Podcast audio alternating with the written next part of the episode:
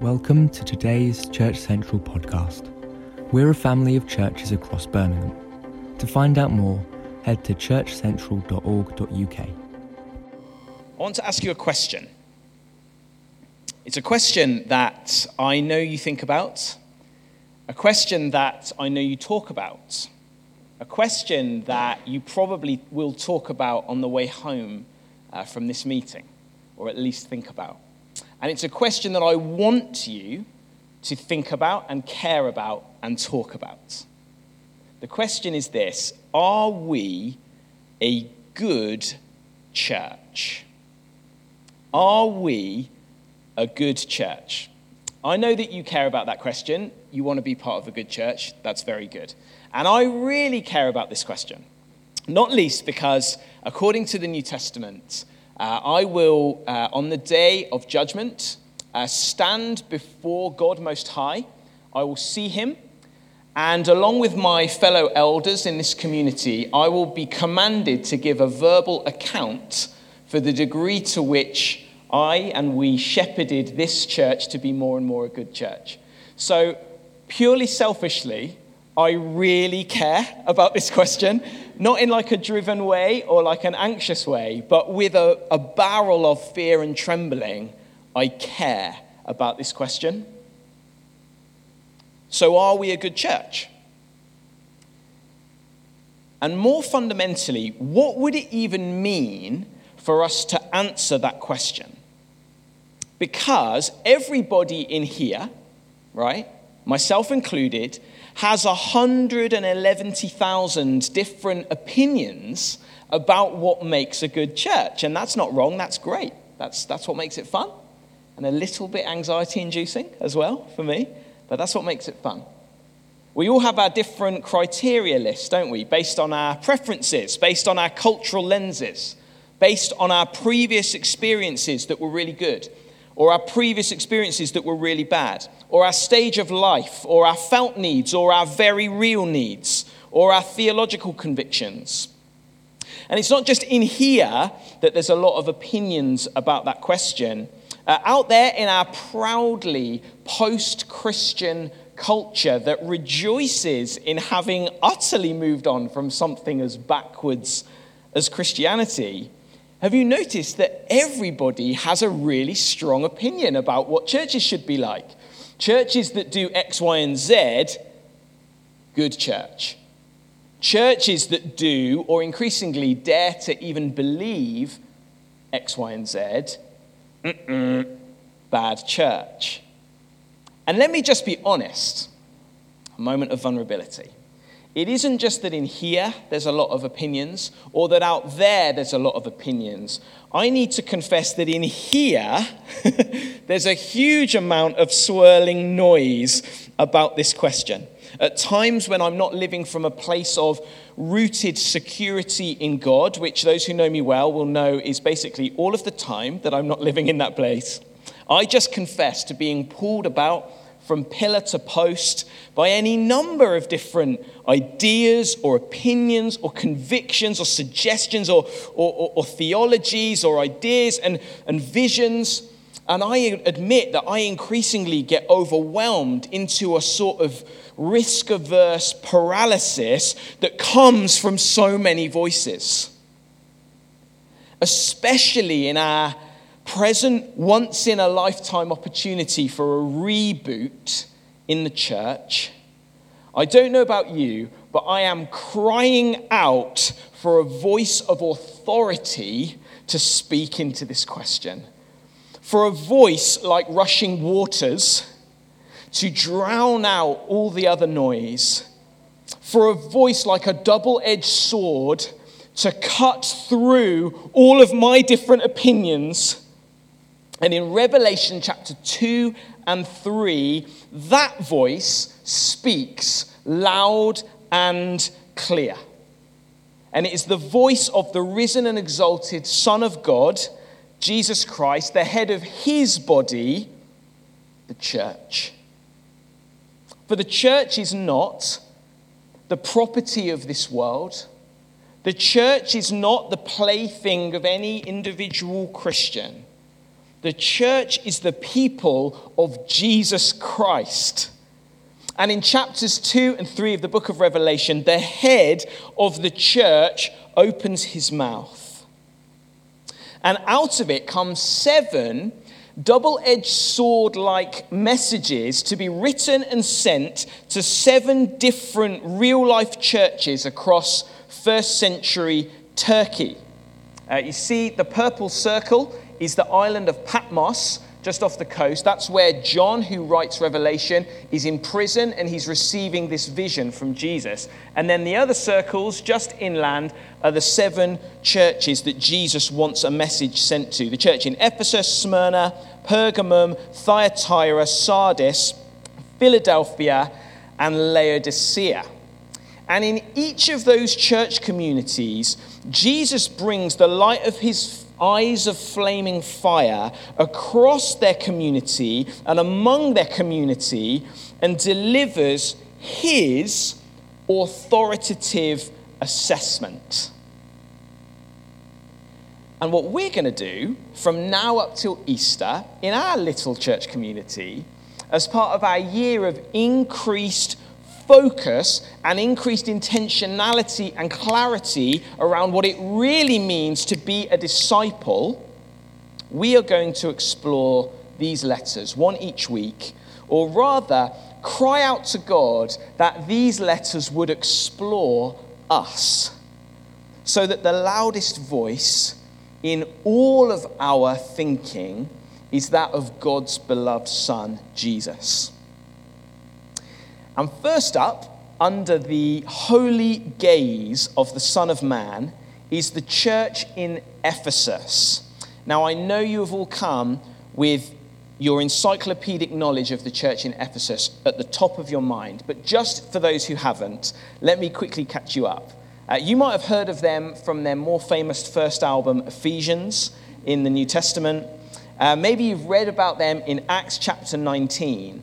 But just because they're a big gun church uh, in the Bible, don't, um, don't misimagine what their context is like. See, Ephesus is not a gated, peaceful Christian community in the Bible Belt where everyone sings 10,000 reasons from dawn till dusk.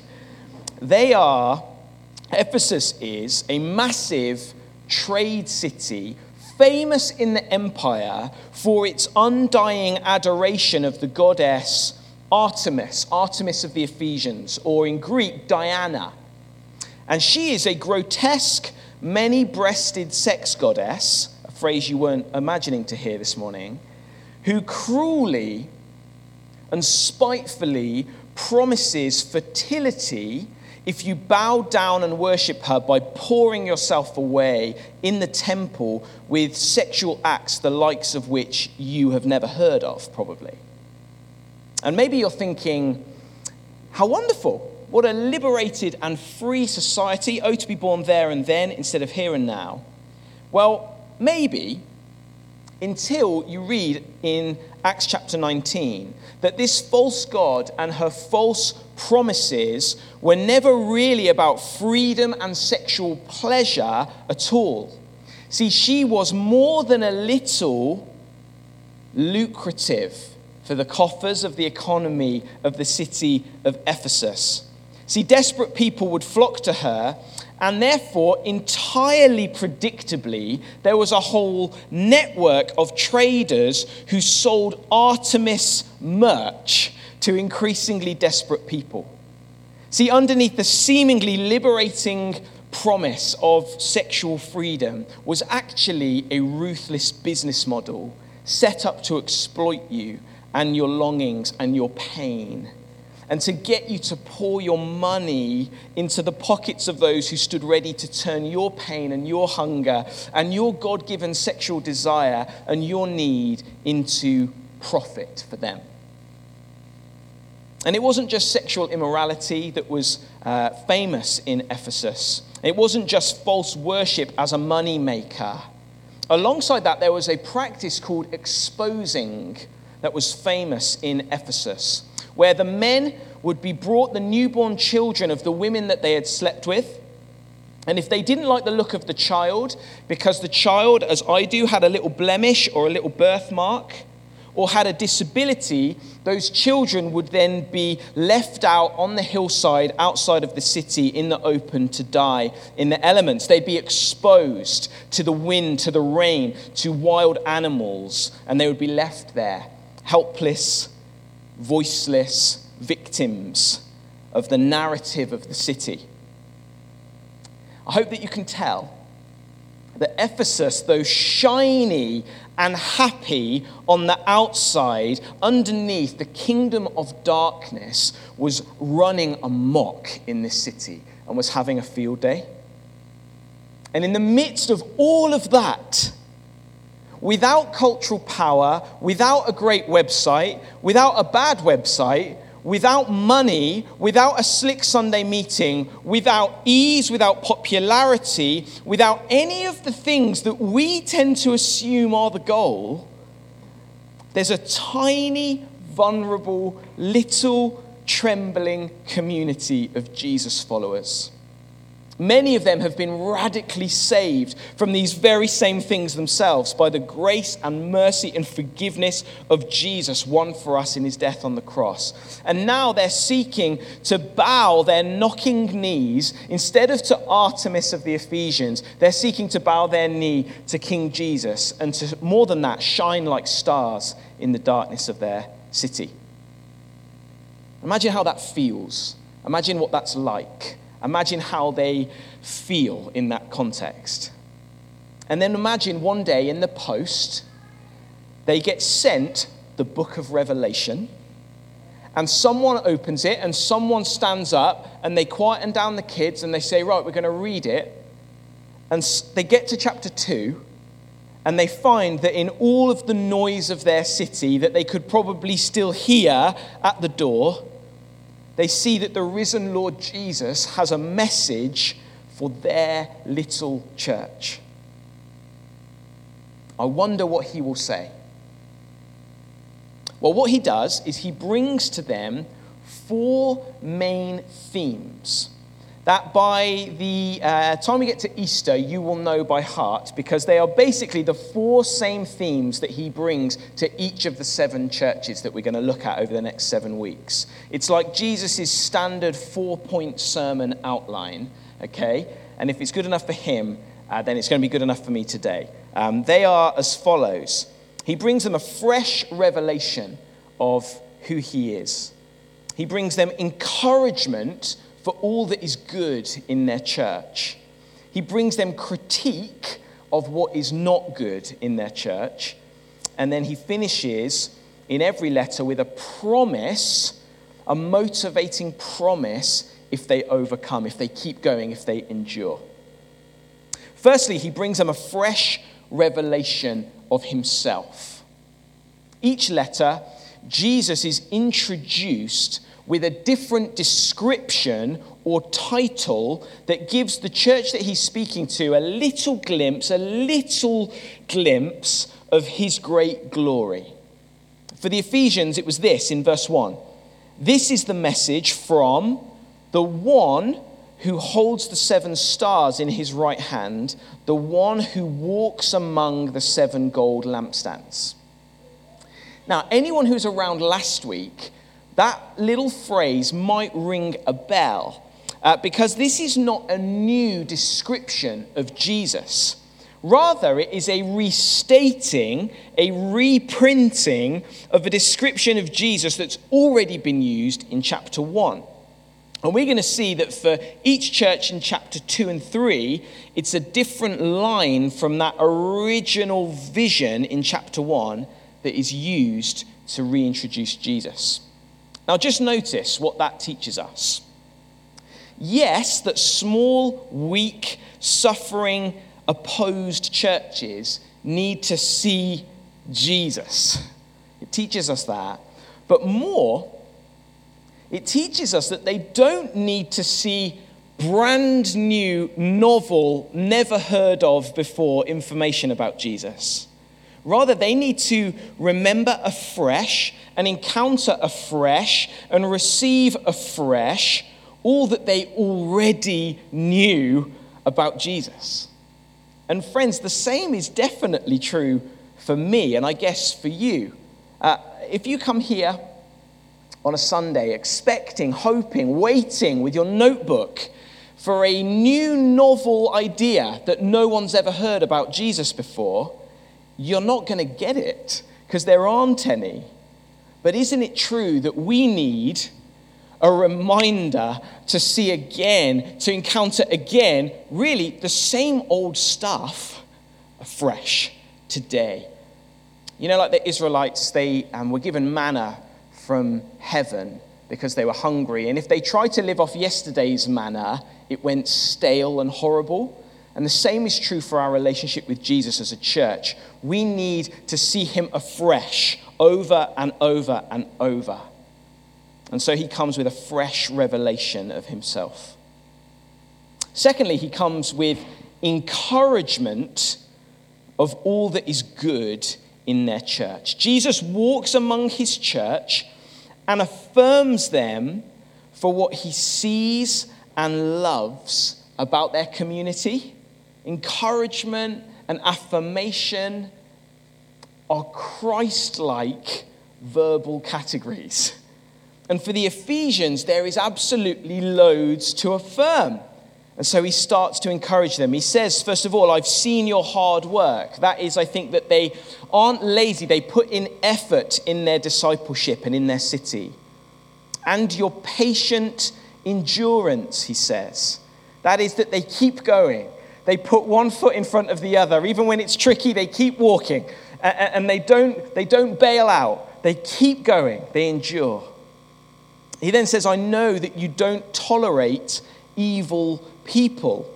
Now, we probably flinch at that one a little because it sounds like, well, surely we're meant to tolerate evil people. But just remember for a second, with a little bit of clarity, what's happening around the church in Ephesus. There is ravenous exploitation of the vulnerable. There is flagrant idolatry. There is cruel, vile cruelty to defenseless children. There is injustice raging all around them. And in the church, they don't tolerate such behavior. And Jesus commends them for that. They taught their men and women that if there was a child with a disability or a blemish, like I have or on my stomach, that they cared for it with all their might. In fact, the church at Ephesus began to go out of the city to the mountainside to bring home and adopt those very children that were being left. They had a zeal for justice and for holiness as the people of God. And Jesus says of them, Good church. Verse 2 You have examined the claims of those who say they are apostles, but are not. You have discovered that they are liars. Quick translation the church cared about doctrine, they cared about what they heard and what was taught. Verse 3 You have patiently suffered for me without quitting. That's that they suffer really well for Jesus. And then skip to verse 6. This is in your favor. You hate the evil deeds of the Nicolaitans just as I do. The Nicolaitans were a group of people who were saying that you can follow Jesus and call him Lord, but live exactly like you did before, and that's fine. But because Jesus loves people, and because he loved that city, and because he loved his church, he absolutely hates evil deeds and teaching that permisses evil and so he says that he hates that stuff because he loves them. And he commends the Ephesian church for not just loving the things Jesus loves, but hating the things that Jesus hates. It's a fascinating picture, isn't it, of what Jesus commends in a church community.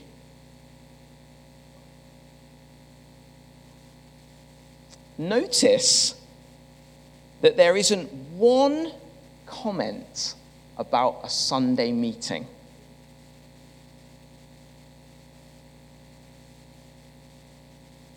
But he is so proud of them for staying true to him in purity, in obedience, and in suffering. And my dear church family, to the degree that we live like this in our community and in our day, He gives us His well done as well. But then comes the but. In verse 4, as Jesus brings a critique of what is not good in the church. Verse 4 But I have this complaint against you. You don't love me or each other as you did at first. Look how far you have fallen. Yes, they're pure. Yes, they suffer for him. Yes, their teaching is accurate. Yes, they're zealous for holiness. But the love that they had at first has gone. I want to ask you did you know that that was possible? Did you know that you can be a church or a Christian that is doctrinally excellent, radically committed to holiness, suffering for Jesus, undoing the works of darkness in your city, all very good things, and yet inside the love can have gone? Did you know that that was a thing? And in verse 5, we see that the stakes are eye wateringly high. It really matters. Jesus says, if you don't repent, that means uh, turn around and consciously walk in the opposite direction. I will come and remove your lampstand from its place among the churches. Translation This is a life or death issue for the church. This is a or even the defining issue for a church. Jesus is saying, if the love goes, the lampstand goes. Or to put it another way, if the love goes out, the lights go out. No matter how many decades more we continue to turn up. I want to ask us to consider, I want to ask you to consider have you, have we, have I lost our first love? Has our love for Him fallen from where it once was? And if so, if it has, I don't know if it has, it'll be different for each one of us. But if it has, the beautiful thing, because we're talking about Jesus of Nazareth, not Artemis of the Ephesians, because we're talking about a Savior who bleeds out for you rather than bleeds you dry, if we have, with Jesus, there is always a way back. Verse 5 Turn back to me and do the works you did at first. If your love has grown cold, you can turn around. You can return. You can repent. You can. With Jesus, you can. And with Jesus, you must return and run back to Him. And how? Well, He says here, you do, do, not just think and feel, do the things you used to do when you were head over heels in love with Him. I want to ask you, what were they for you? What were the things you did when your love for Jesus was at its peak? And He would invite you, do the things you did at first. I want to ask you, think, what, what did you used to do in here? at home, in your workplace. What, was, what did it used to be like?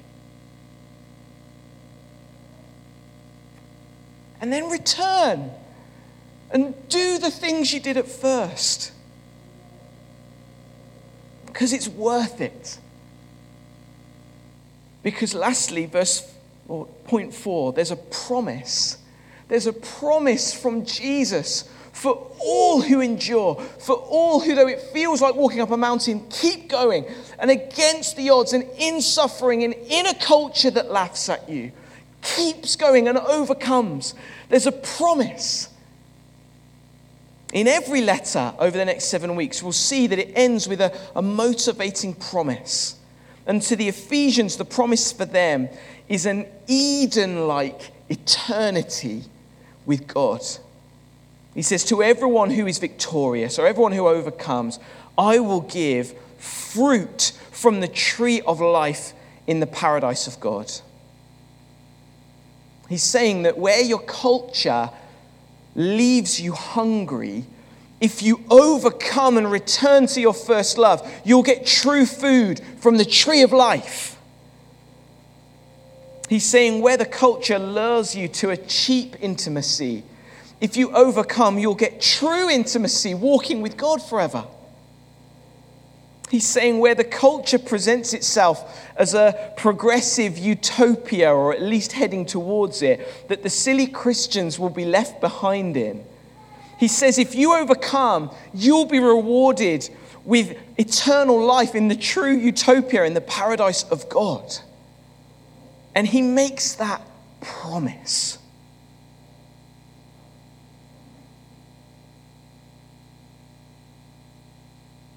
These verses are a double edged sword, aren't they? And they come to us and they help us and they hurt us. But as we mull over the next seven weeks, are we a good church? Let us be open to his double edged voice, to his encouragement and his promise and to his critique. Let us be, as it says in verse 7, let us have ears to listen to what the Spirit is saying to the churches. If you're up for that, I'd love to just pray.